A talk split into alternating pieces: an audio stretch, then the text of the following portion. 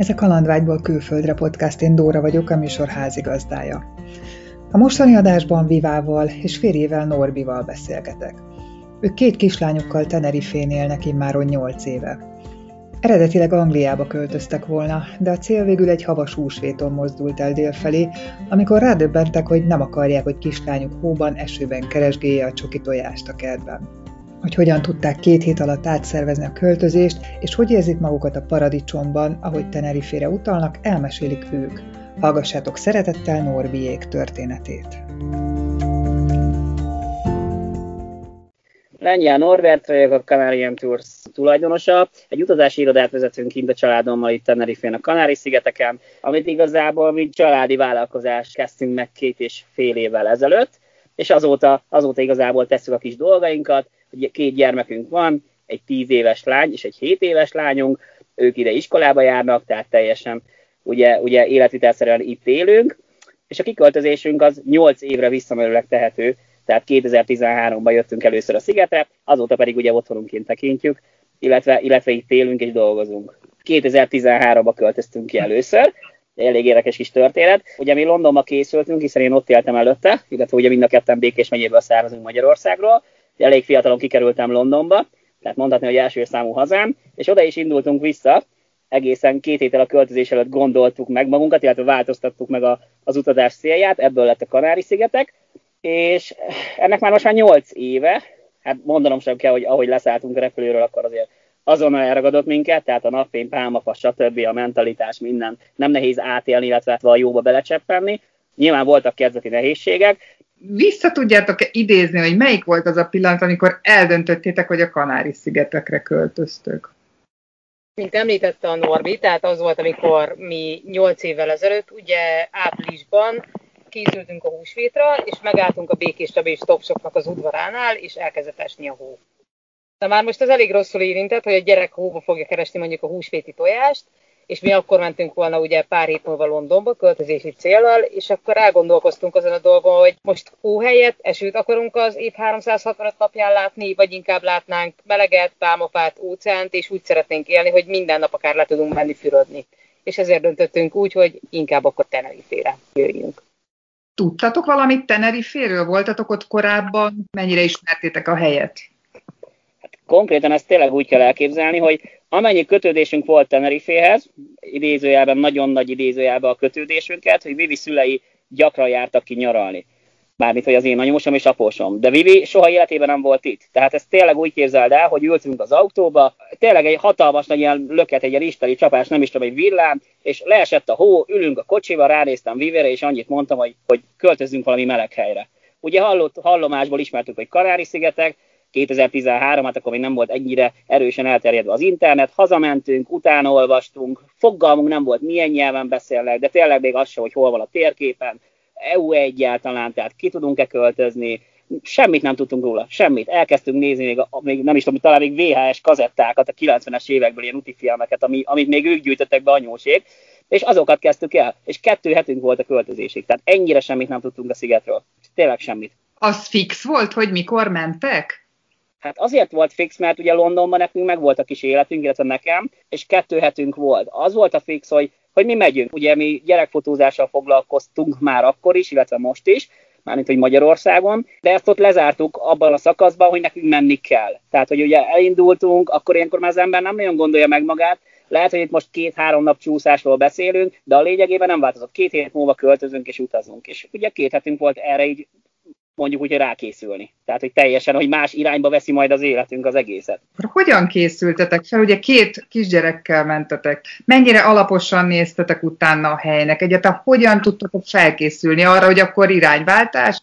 Nem, nem, akkor még csak az első gyermek volt meg, akkor még csak a Lola volt meg, az Zara az itt fogant meg egyébként a kijövetel után egy-két héttel. A két hét alatt folyamatosan olvasgattunk, ugye, tájékozottunk, végignéztük az összes felvételt, amit az én szüleim készítettek, elolvastuk az összes könyvet, amit az anyukám addig is összegyűjtött, úgyhogy szépen utána olvastunk mindennek, illetve elkezdtünk ilyen Facebook csoportokba csatlakozni, ahol információkat gyűjtöttünk, hogy a szigeten milyen a egészségügy, milyen az iskola, és stb. stb. Úgyhogy igazából fel tudtunk készülni, és mivel, hogy tavasszal indultunk el, és ugye az iskola az ősztől indul, így azért volt idő, úgymond a nyaralási idő alatt, az alatt a pár hónap alatt, amire a gyereket iskolába kell iratni, hogy be tudjunk éleszkedni, és fel tudjunk minden itteni dologból is készülni. Amikor elkezdtétek az ottani életeteket, olyan volt, amilyennek elképzeltétek, illeszkedett ahhoz, amit, amit otthon békésben elképzeltetek erről az életről? Én, mint családapa, ugye ezt én fogom megmagyarázni. Nyilván van egy stressz benned, elindulsz egy, egy két és fél éves kislányjal, egy olyan helyre, ahol még te se jártál. Nyilván külföldtől nem féltem, hiszen, hiszen nekem valahogy mindig is bennem volt, hogy én csak külföldön tudom ezt elképzelni, ezt az egész életet, főleg ha már gyerek van. Hát amikor leszálltunk, ugye fáradtam, ahogy a nagykönyvben meg van írva, természetes izgalommal, meg nem természetes izgalommal, mondanám azt idézőjelben, hogy félelemmel, leszállsz, meglátod a pálmafákat, meglátod a napfényt, akkor, akkor, akkor jön megint egy löket, hogy igen, itt vagyok. Nem a problémára gondolsz, hogy mi, hogyan tovább, hanem hirtelen kell egy megnyugvás, amit utána nyilván hossz, hosszabb távon tart felépíteni, de volt egy nagy löket, és, és az a löket segített. Beszéltétek a spanyolt? A nyelvvel hogyan voltatok? Te gondolom angolul beszéltél és éltél kint. Igen, tehát mi az angolra alapoztunk, azt tudni kell, hogy egy szót nem beszéltünk spanyolul, talán annyit, amennyi a Terminátor mindenkinek ismerős lehet, az Hasta la Vista, ami ugye nem is itteni spanyol, tehát ugye az a mexikói nyelv, tehát semmit nem érsz vele, de, de tényleg annyit nem beszéltünk spanyolul. Ez az egy volt, angolra próbáltunk építeni, és ez már is meghozta a legnagyobb nehézségeket. Tehát angollal itt uh, hivatalos helyeken, rendőrségen, ugye itt az okmányiroda a maga a políciálokálok, tehát ugye a rendőrségen készítjük az iratainkat, angol nyelvvel nem állnak veled szóba az, az egy dolog, hogy az étteremben, a helyi boltba délen mondjuk bevész, hiszen turista paradicsom, mindenki hozzá fog szólni, de ugye amikor már te kiköltözöl ide, ott már nem arról szól a, a dolog, hogy megrendelem a, megrendelem a sörömet. Nem erről szól. Tehát, hogy nem arról, hogy ételt rendelek, egy étterembe egy pizzát szeretnék, egy fagyit, hanem arról, hogy neked vannak dolgaid. Az, az nagyon kemény korszak volt. Rájöttem, hogy nagyon jó, hogy beszélhet angolul, de nem ér fel a semmit. Semmit. Tehát, és akkor, akkor jött az, hogy na akkor kezdődik akkor az életvitelszerű felelősség, amit, amit ugye nekünk meg kellett oldani. És akkor megtanultátok a spanyolt iskolába? Nem, nem, nem az, élet, az élet tanított bennünket. Én, én amikor kiköltöztem Londonba, és ugye iskolába hát mindenki tanulja ugye az angolt vagy a németet, én azt hittem, hogy tudok angolul, ez körülbelül nem tudom, 18-19 éves koromban volt, hát én elrettél rájöttem, hogy nem tudok angolul. Tehát én, én, én ott tanultam meg az angol-angolt, ugye, ugye annyira más a, a dinamikája egy beszédnek külföldön, hogy én mindig is azt vallottam, és azért is lényegében azért is vagyunk itt, mert anyanyelvi szinten lehet megtanulni azt, amit, amit meg akarsz tanulni. Tehát, hogy én nem hiszek ebbe, hogy otthon leülsz egy szótárral, elkezdesz tanulni spanyolul, akkor majd te tudsz itt spanyolul. Nem, tudsz, van egy kis rálátásod, tudod az alapvető szavakat, a főneveket, akármi, de soha nem fogsz, én így vélem, tehát, hogy nem fogsz megtanulni. Itt megtanulsz, hallgatózol, figyelsz, fülelsz, nézed, és itt már van kedvet tanulni. Én most azt mondom, hogy, hogy uh, nyilván mi már itt élünk, a gyerekek ugye, nekik ez az otthon, ők itt járnak iskolába, ők itt írják a dolgozatokat, ők osztályról osztályra lépkednek, tehát hogy nyelvtanilag már merem mondani, hogy a tíz éves lányom jobban beszél spanyolul, mint én, de hát nyilván mi is azért beszélünk. Mi volt a legszokatlanabb, amivel nehéz volt megbarátkoznatok? Talán a nyugodtság hogy itt nincs az a pörgés, például elmész a boltba, boltban az eladó ismeri a vásárlót, elkezd vele beszélgetni, és te állsz a sorban, és várod a saját sorodat, de megbeszélik mondjuk, hogy mi történt tegnap, tegnap előtt, és senki nem ideges, senki nem próbálja sürgetni azt, hogy haladjon a sor, hanem türelmesen kivárják azt, hogy haladjanak előtte. Nézd, volt lelassulni a ottani tempóhoz? Nem, ezt, ezt, ezt úgy mondjuk, hogy nem nehézség volt, hanem inkább szokatlan. Nyilván ma már az a furcsa, ami Magyarországon megy, de szó szerint. Tehát mi tavaly voltunk kettő hetet Magyarországon, tavaly nyáron, és, és szó szerint, mint egy másik világba jöttünk volna vissza. Ugye, ugye nekünk a munkánkból, a, a magyarországi munkánkból, az akkori életből, én volt olyan hét, hogy négyszer repültem oda-vissza Londonba.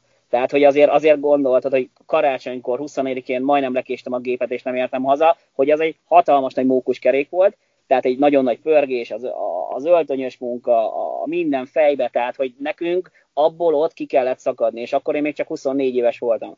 Tehát, hogy nekünk abból ki kellett szakadni, és ez volt a furcsa, hogy megszokjuk, hogy valóban lehet így élni, hogy majd holnap folytatjuk a munkát, vagy hogy 10 óra előtt ne is kelljél fel, mert nincs értelme a mai napig, tehát itt 10 órakor nyitnak a boltok, szó szerint. A vendégeink is, ugye, akik jönnek hozzánk nyaralni, ó, hát én reggel hatkor futni fogok. Nem, te nem fogsz holnap futni, és mindig beigazolódik, hogy tényleg, ó, olyan jót aludtunk 11-kor, rájuk csörgök, rájuk írok, hogy na a helyzet, ó, úgy bealudtunk este, mint, aki, mint akit fejbelőttek. Tehát, hogy tudod, itt teljesen megváltozik a dolog, meg a közbiztonság, meg minden, ami azt jelenti, hogy 8 hónap után kezdtük érezni és megszokni, hogy mi itt élünk. Tehát 8 hónapig tartott az, hogy, hogy felfogjuk agyba, hogy mi nem turisták vagyunk, hanem hogy itt élünk.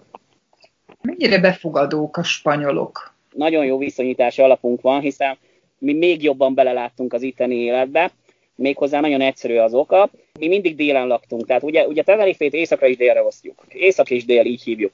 Na most dél a turista paradicsom, tehát a turisták, a mi turistáink, mások turistái ide jönnek délre. Ugye mivel mi délen kezdtük, nagyon sok helyen laktunk, nagyon sok faluba, nagyon könnyen befogadtak bennünket. De egyszer hazamentem, kettő évvel ezelőtt volt, és képzel, hogy hazamentem, és azt mondtam Vivinek, úgyhogy senki nem tudott róla semmit, csak én, hogy holnap költözünk éjszakra. Tehát, hogy hol, holnap csomagoljunk, és holnap megyünk a sziget északi részére. Méghozzá azért, mert itt lent nagyon sok a náció. Most gondolok arra, hogy Lola, Lolának bemegyek az osztályába, körülbelül 30 gyerek, szinte 30 nemzetiségű. Tehát a kínai, az orosz, a német, az angol, stb. minden. De fent, északon csak kanáriók laknak, tehát, a, tehát az őslakosok. Ami mhm. azt jelenti, hogy egy 27 ezres városba konkrétan szerintem csak mi voltunk külföldiek, illetve egy olyan iskolába írtuk be a gyerekeket, hát igazából a helyi iskolába, ahol azt mondta az igazgató, illetve a tanárok, hogy nem volt még rajtatok kívül külföldi, nem volt még itt szőke. És, és befogadtak minket. De tényleg puszi-puszi arcra, a kijött a pék, a, a pékségből, ugye ez még a Covid előtti történet, kezet fogott, puszit adott az önkormányzatnál, és ezt szó szerint kell elképzelni, idegenek, az igazgató felállt puszi-puszi arcra. Tehát én azt mondom a mai napig, hogy két lehetőség van. Vagy befogadnak, vagy nem fogadnak be. Tehát ez ennyire egyszerű ez a történet. Minden kopogjuk, minket nagyon jól befogadtak, a gyerekeket nagyon jól befogadták, és nagyon jó helyünk volt abban a 27 ezeres városban. Tehát mindenki, mindenki köszön nekünk, mindenki, mint, mint faluhelyen. Ugye, ugye eredetileg mi, mi egy kis faluban, mind a ketten külön-külön egy kis faluból származunk Békés megyéből, tehát hogy tudom viszonyítani, kell, körülbelül azt kell elképzelni, hogy mindenki köszön, mindenki indeket, a rendőr, mindenki a segítségünkre. A nyelv miatt ugye teljesen más nyelvet beszélnek fent, tehát hogy, hogy annyira más a dialektusuk oda fent, hogy, hogy azt mondjuk a déli nem érti meg, vagy nem feltétlenül ért meg belőle mindent. És nekünk ugye én ezért találtam ki akkor ezt a, ezt a idézőjelbe akciónkat, hogy, hogy akartam, hogy a gyerekeknek legyen rálátása az északi életről, az északi életformáról, meg, meg, meg az ottani mentalitás, és a legfontosabb a nyelv, hogy ott tanulják meg az alapokat a nyelvtanból. És ezért volt ez a döntésünk. Mennyi időt töltöttetek? Másfél év volt ez a kis akció, és ugye az volt fizikálisan ebbe a nehéz, hogy azért nekünk itt vannak lent ugye az ingatlanjaink, turizmusra, a vendégek ide érkeznek, itt van három család egy héten,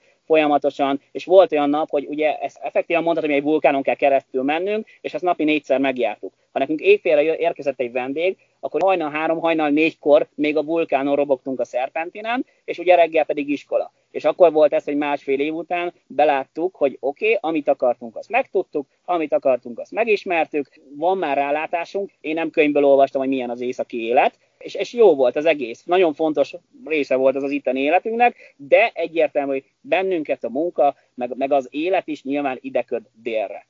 Ez kilométerben mit jelent, hogy délen vagy északon éltek? Ez kilométerben igazából semmit nem jelent. Itt arra gondolok, hogy 30-40 kilométerről beszélünk. No, de szerpentinen.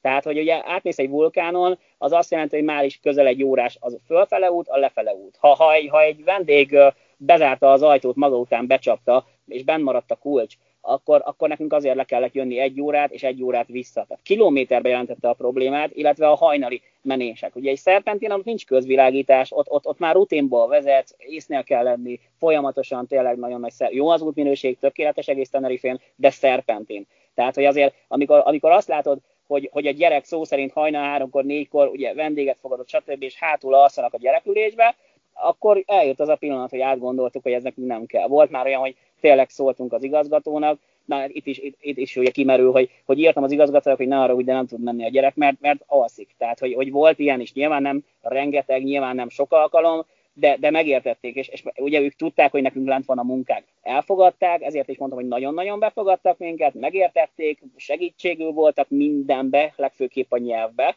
nagyon jókat mondtál az iskoláról, egy picit az iskolarendszerről mesélnétek el, hogyha valaki esetleg gyerekkel menne ki Hát igazából az iskolába az az elsődleges, ami sokkal pozitívabb, mint Magyarországon. Itt eleve 9 órakor kezdődik az iskola, és most fél kettő van ugye nálunk, és én 5 perc el is indulok a gyerekekért, mert már vége is van az iskolának, és hazamegyünk, és onnastól kezdve ugye szabad délutánjuk van, úgyhogy már is mehetnek plájázni, sportolni, vagy akármit csinálhatnak, és nem abból telik az egész napjuk, hogy reggel 8-tól délután 4-ig bent vannak az iskolába, és utána még tele vannak traktárva házi feladattal. Illetve oktatásban is inkább arra figyelnek oda, hogy a gyerek azt tanulja meg, amire ez ténylegesen szüksége van az életben, tehát nem fogják olyan felesleges dolgokkal elnyomni az agyukat, amit soha nem fognak használni például az életükben. Mennyire könnyű ott munkát találni, vagy milyen szakmák azok, amikkel biztosan el lehet helyezkedni? Erre van a rálátásotok? Persze, természetesen van, hiszen napi szinten kapjuk a leveleket, hogy jönnék meg. Ugye tipikus, kiköltöző a külföldre, először a barátok, ismerősök, aztán jönnek az idegenek. Az idegeneket úgy képzeld el, hogy, hogy a mai napig, tehát tényleg napi szinten kapunk levelet, ó, olyan jó az életetek, látom mindig a pálmafát, nap, tehát ugye látják azt, amit, amit mi posztolunk. Ugye sokan elfelejtik, hogy nekünk a posztolás is a munkánk része.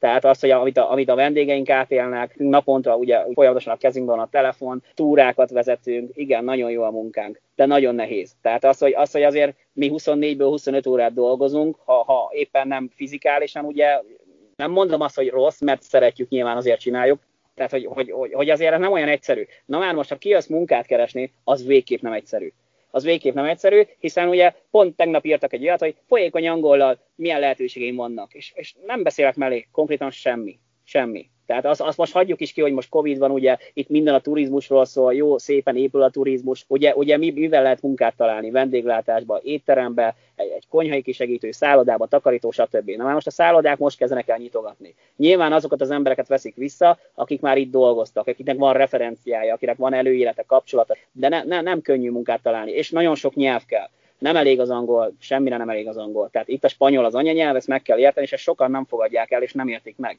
Van olyan munka, és ezt a saját szememmel, ugye nyilván én is látom az itteni hirdetéseket, vagy barátaim, aki, aki az, hogy bemenjen már szinte takarítani egy szállodába, oké, okay, akkor milyen nyelvet beszél? Spanyol. Oké, okay, az nem elég. Akkor beszél mellé angolul, beszél németül, hiszen turista paradicsom. Annyi nemzetiségű van itt, minél többet beszélsz, annál egy jó ember, egy étterember, tehát hogy arról meg ne is beszéljünk. 7-8 nyelven oda tud hozzá szólni, egy bazárárus, tehát hogy 7-8 nyelven megköszöni, oda köszön, megkérdezi, nem azt mondom, hogy folyékonyan beszélik, de ez az alap. Tehát, hogy ennyire, ennyire elvárás a nyelv. Nem könnyű munkát találni. A helyieknek mondjuk azt, hogy könnyebb, ugye itt a minimálbér 1000-1200 euró, tehát amit mondjuk minimálbérrel megkeres bárki, de, de ezek nem könnyűek. Tehát ez, ezt én úgy hiszem, hogy hogy most egyre nehezebb is lesz munkát találni, eddig se volt könnyű, nyilván lehetett, de nem mondom azt, hogy valaki ezt a pénz miatt válassza. Tehát ezt az életet itt Tenerife-n. Ez, ez, ez nem. Ha a pénz, akkor, akkor Európán belül kell maradni.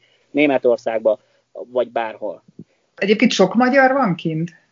Én azt mondom, hogy nagyon sok a magyar, de nagyon sok, aki most hazaköltözött. Azért itt Valjobét a magyarok a magyarokat ismerik nyilván ez egy kis sziget, ahhoz nem egy Anglia, tehát itt nem akkor a számokról beszélünk, vagy Németország, vagy Ausztria. A szigethez képest szerintem sok a magyar, de nagyon sok, aki most elköltözött. És ez nagyon egyszerű. Miért költözik el az ember általában? Azt nem mondhatjuk, hogy földrajzilag, vagy, vagy környezetileg, vagy szépségileg valakinek nem tetszik a sziget. Nyilván mindenkinek tetszik a pálmafa, a delfinek, a vulkán, stb. Ugye pont ezért, mert mindenki azt hiszi, hogy nagyon könnyű itt lenni. Mindenki el tudja képzelni az életet, amit, amit mondtam az előbb is, tehát hogy amiket nekünk írnak, és sokan megpróbálják megmagyarázni, hogy á, de hát ez nagyon könnyű, hát én is tudok egész nap kint lenni a pálmafák alatt. Persze nagyon könnyű, csak azt, azt fenn is kell tartani, hogy te ott tudjál lenni.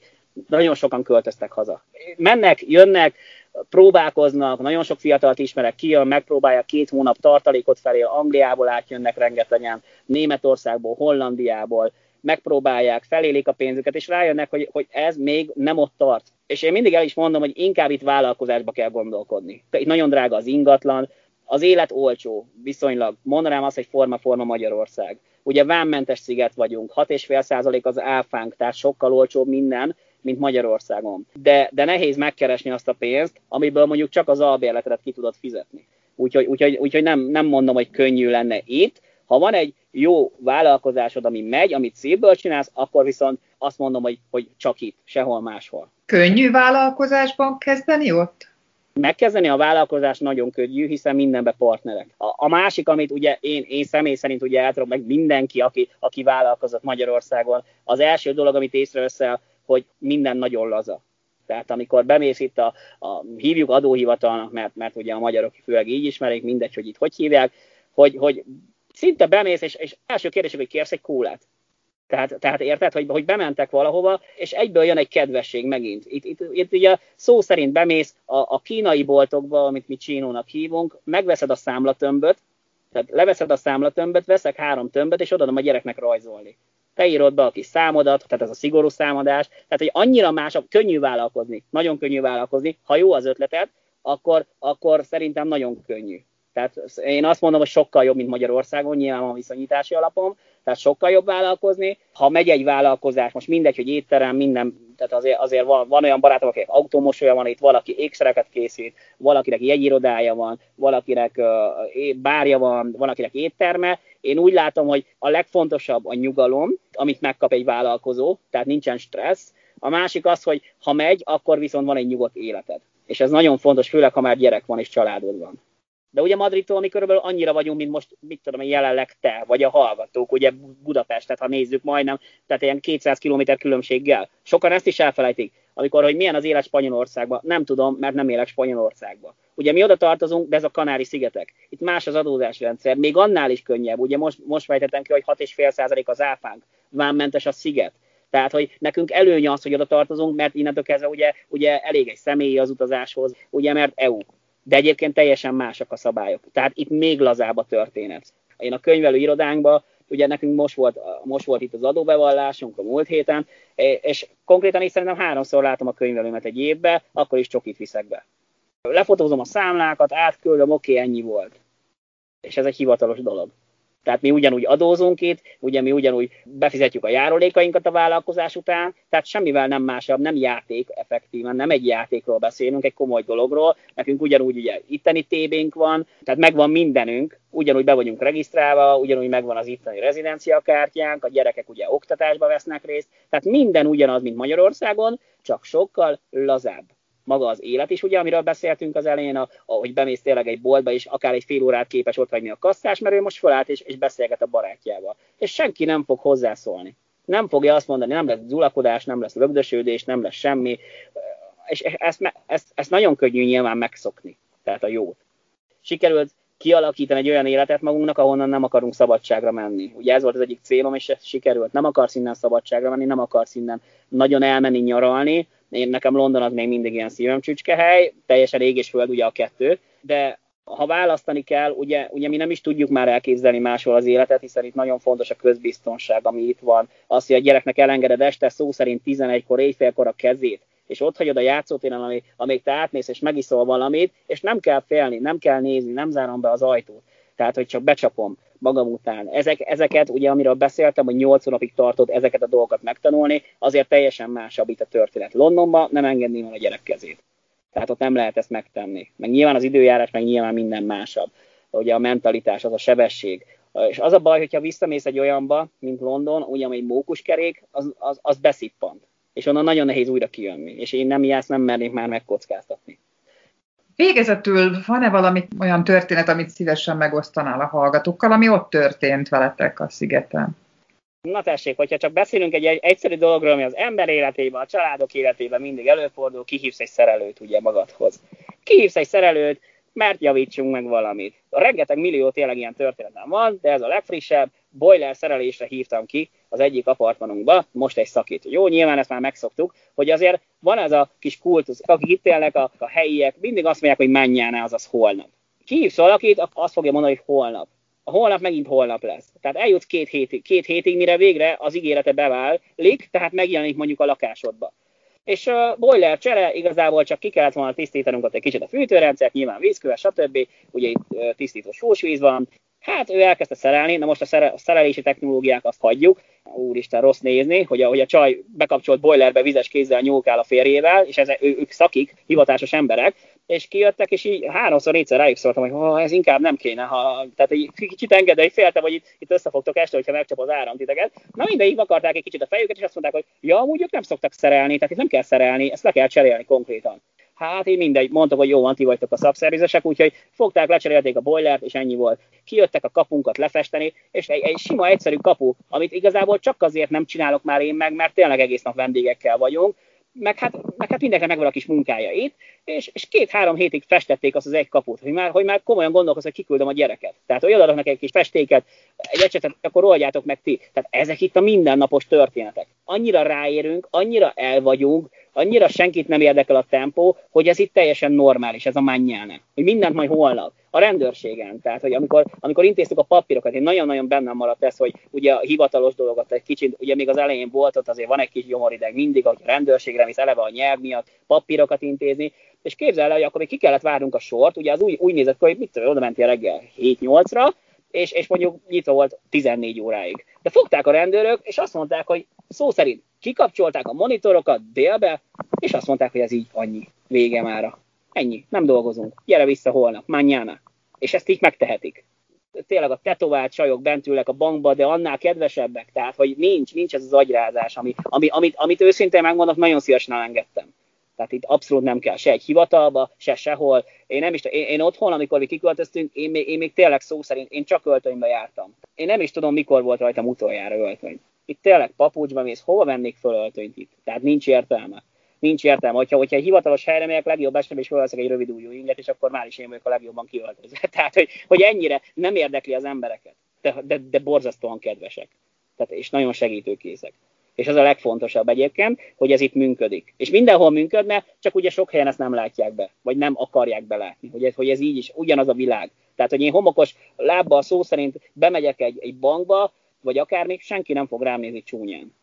Mert ez tök megszokott itt. Tehát, hogy érted? És attól függetlenül 5-6 csillagos szállodák vannak, tehát itt nem arról van szó, hogy ez egy, ez egy afrikai elmaradott akármi, hanem, hanem itt tényleg olyan bevásárló központok, olyan márkák, stb. Tehát mindenből az állami kórház, hát bármelyik, szerintem bármelyik magyar magánkórházat kenterbe vágná, és mégis odamész, kedvesek, nem érdekli őket, honnan jöttél, miben tudnak segíteni. Ennyi a kérdésük. A hivatalba és mindenhol máshol. Ennyi. És ezt szívből csinálják.